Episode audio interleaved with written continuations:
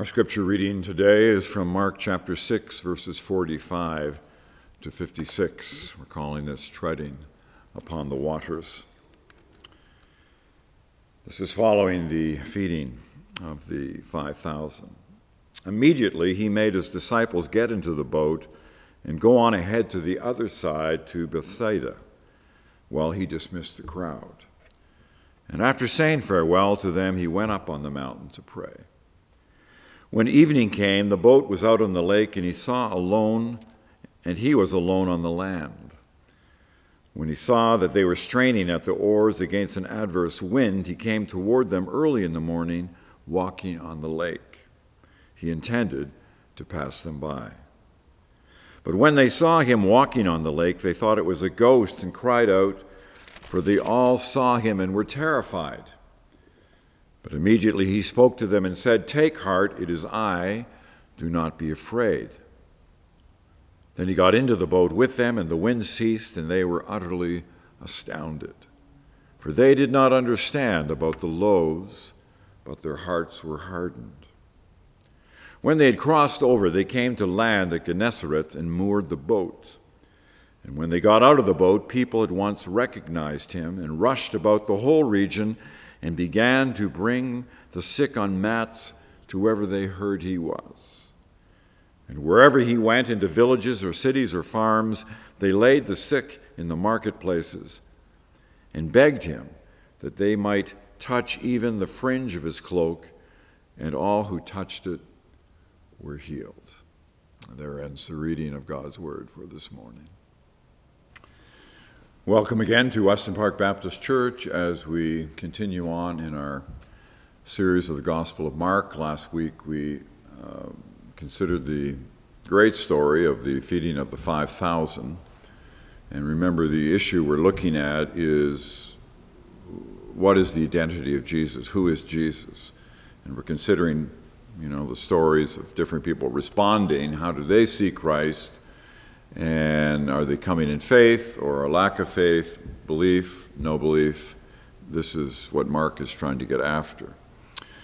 And in reality, every story is a possibility of new beginnings. It's a possibility of saying yes, opening your hands in faith, or keeping your hands closed, your fists closed. So what is our response? So the feeding of the 5,000, all of those folk, what is their response to Jesus? What's in this opportunity? What happens? The same with the disciples each time. What's their response? So it's to seize the opportunity that we have. So for us, from week to week, we have this opportunity to say yes to Jesus in our hearts and minds. For us as a community of faith here at Weston, to say yes. Will we seize the opportunity, say yes to the Kairos moment that is before us? So in this post-Easter time leading up to Pentecost, how are we saying yes? How are we opening our hearts to Christ? So with that in mind, we carry on from the story of the feeding of the 5,000. And it starts up, verse 45, Mark 6, immediately he made his disciples get into the boat and go on ahead to the other side to Bethsaida, while he dismissed the crowd. After saying farewell to them, he went up on the mountain to pray. Interesting, Mark likes to use this word immediately. There's a lot of action in the book of Mark, the first gospel, and immediately moves the text forward each time we see that word. So it's interesting, after the feeding of the 5,000, why does Jesus want to quickly, immediately, get his disciples into the boat to move away from the area and to go across to another portion of the lake? What's the hurry? Why would he want to do that? And so as we just start reflecting about this unit, I think we see Jesus is going to pray, so that'll be the first big theme, but we get a hint of why he asked the disciples to leave quickly in the version that we have in the Gospel of John. Remember that the narrative of the The feeding of the 5,000 happens in all four Gospels. But in John, it says this: when Jesus realized that they were about to come and take him by force to make him king, he withdrew again to the mountain by himself. So John gives us that detail. They want to, by force, to make him king. And so there is a hint here as to why Jesus asked his disciples to leave right away. And I think part of it is, and commentators have suggested this, that there is a nationalistic fervor going on. How is our response? What is our response to the invading Roman Empire that's taken over our land? What's our response? And there is a whole group of zealots who want to fight the Romans and to kick them out. But of course, the problem is the Roman Empire was massive, and the people in Israel could not kick them out. But there still is this nationalistic fervor. I think of Russia and Ukraine right now, the Ukrainian response. A lot of nationalism on actually both sides, Russian and Ukrainian thought processes that are happening. Well, some of that is going on here. And so they want to make Christ king. They see him as a possible warrior Messiah who would take up the cause for Israel and drive the Romans out. And he's afraid, Christ is, that is, that the disciples might get caught up in this. That he doesn't want them to get caught up in this because this is not the path that they are pursuing. So immediately he gets them in the boat and off they go. So there's a dismissing of the disciples for that reason. And then secondly, then we see, so Jesus is now left with the crowd and he now dismisses the crowd. And so he responds to their, we don't get all the words that are said, but he's responding to this fervor, and he's basically saying, no, that's not my calling, that's not why I'm here. And he somehow is able to quietly send the crowd off to calm their hearts and minds. He will not take up the role of warrior Messiah. And this is a subtle temptation for Christ, because Christ was tempted in the desert earlier in the Gospel of Mark, and one of them was to take up a position of power. And so I think this is kind of a theme that Christ has to deal with. You know, he could be powerful, he could drive out the Romans, but he knows that's not his calling. He won't do it. That's not his vocation. But the temptation is there. And so for many people in our world, there is this temptation for power. Power over. You know, and it's not limited to just politicians. It can be in institutions and businesses or universities or departments. It can be in families. Who has the power and the power over? Parents over children. So teams, whatever it might be. Position of power over. And Christ will not take this. He doesn't want it. And he dismisses the crowd. And his response after that, we're told, he goes up to the mountain to pray. We see all of this happening in verse 30.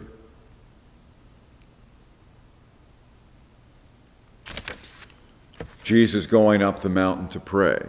The mountain, a place to meet God, a symbol for meeting God. We see this in the Old and New Testament. So the mountain is this place to meet, connect with God. So Jesus goes up the mountain to pray. He sends the disciples away. Why? Because he wants some silence, he wants some solitude, and he wants to meet God. And it's interesting here that there are no words used in this prayer. We're just told that he prays. And so maybe that's an indication that there aren't words that are happening, but Jesus is sitting in the presence of God, just sitting, quiet, silent, solitude, being fortified in his mind, in his spirit, by being in the presence of God. And so for us, you know, we also need this. We need this practice of sitting in the presence of God, of of feeding our souls. And we feed our souls through the scriptures, and we also feed our souls by prayer, our conversation, being with God. Very, very important. And it's a discipline we really ought to be developing, nurturing, to sit in God's presence in some way to be strengthened. That is to get off the treadmill of life, you know what I mean? To stop just running, but to take time aside and to be encouraged and to listen for God's voice. What is that word for us? As a society, we're not very good at this. Even the church generally is not very good at this. We live in an extroverted society, a busy society. We are committed to utility and utilitarian practices. We want to achieve. It's all about achieving, being busy. But that needs to be balanced by listening for God's voice, and we hear it with the prophets, and we certainly see it with Jesus. Jesus wants to sustain and to nurture his own relationship with the Father. So we are invited in the same way. So the story begins with that. They've had this amazing experience of feeding of the 5,000, but it quickly changes, and Jesus senses his own need for prayer, and he wants the disciples in a moment to do the same. So even as the woman at the well asks for water that will fill her up, that will satisfy her in a full way. So we are invited to drink and to eat from Christ and to hear his voice. So that's the first scene. Prayer, Jesus on the mountain. He sends his disciples off. So then the text picks up verses 47, 48. When evening came, the boat was out on the lake, and he was alone on the land. So he sees his disciples, Lake of Galilee, he's up on a mountain looking over. He could see them out there. And when he saw that they were straining at the oars against an adverse wind, he came towards them early in the morning, walking on the lake, and he intended to pass them by. So he sees the disciples out there, having a hard time rowing against this wind, strong wind. And so Jesus as the Master, Jesus as the Lord, decides that he's going to come and to help them, to assist them. And what we have here really is a bit of a theophany of Jesus demonstrating his own connection with God and walking upon the water, even as God in the Old Testament treads upon the water and divides the Red Sea and so on. Here we have Jesus coming. So he sees that they are in a struggling position and he wants to come to help. And we can say right there that Jesus also wants to help us. He wants to help you. Whatever the issues are that are going on in your life, your struggles, if you know Christ, Christ is your friend and he is there to help you, assist you as your true shepherd. We are the sheep, he is the shepherd. So here Jesus comes along to encourage his disciples. And when the disciples see him, it's the sun is going down. It may be well down at this point. And it is well down. And Jesus starts walking on the water and coming to them. And the disciples see and they think that this figure out there is a ghost. And the Greek word actually is the word we get phantom from. They're terrified by this phantom, this water demon. All the mythology and the water mythology of the day, that was part of the Israeli culture as well. And the sailors, the disciples, are afraid. They think this is a ghost or a phantom. And they yell out and they're terrified. And Jesus' response is important in verse 50. Immediately he speaks to them and he says, "Take heart or be encouraged. It is I. Do not be afraid." And the word "it is I" is actually the Greek word "I am." And so even as God referred to himself in his relationship with Moses centuries earlier when he says, "I am," Moses says, "What is your name?" God's response is, "I am." And Jesus uses the same language here, ego eimi, I am. And then follows that with do not fear. I am, do not fear. And so then he gets into the boat with them, and the wind calms down, and he's able to get them to shore. So Jesus' word to them and to us is the same, I am. I is the personal pronoun, ego, ego, I am. And God is there for us, and Jesus is there for us as I am, and a result of that is that we do not have to live in fear. But we can live in trust and we can live in confidence as we sit in the presence of God and sit in the presence of Jesus and carry Jesus with us. And so the reality is we are never alone because we travel with Jesus, if we claim that for ourselves, if we claim that relationship. If we just kind of hold back and do our own thing, well, then we're going to feel alone. But God comes to us in Christ so that we won't feel alone, that we will know that he is with us no matter what the situation is. That's what we get here in this story. And so will we claim that? Will we claim that relationship? I am, do not fear. Jesus says to them, he says to us. Thomas Kelly writes in his wonderful little book, A Testament of Devotion, he says, our real problem in failing to center down is not a lack of time.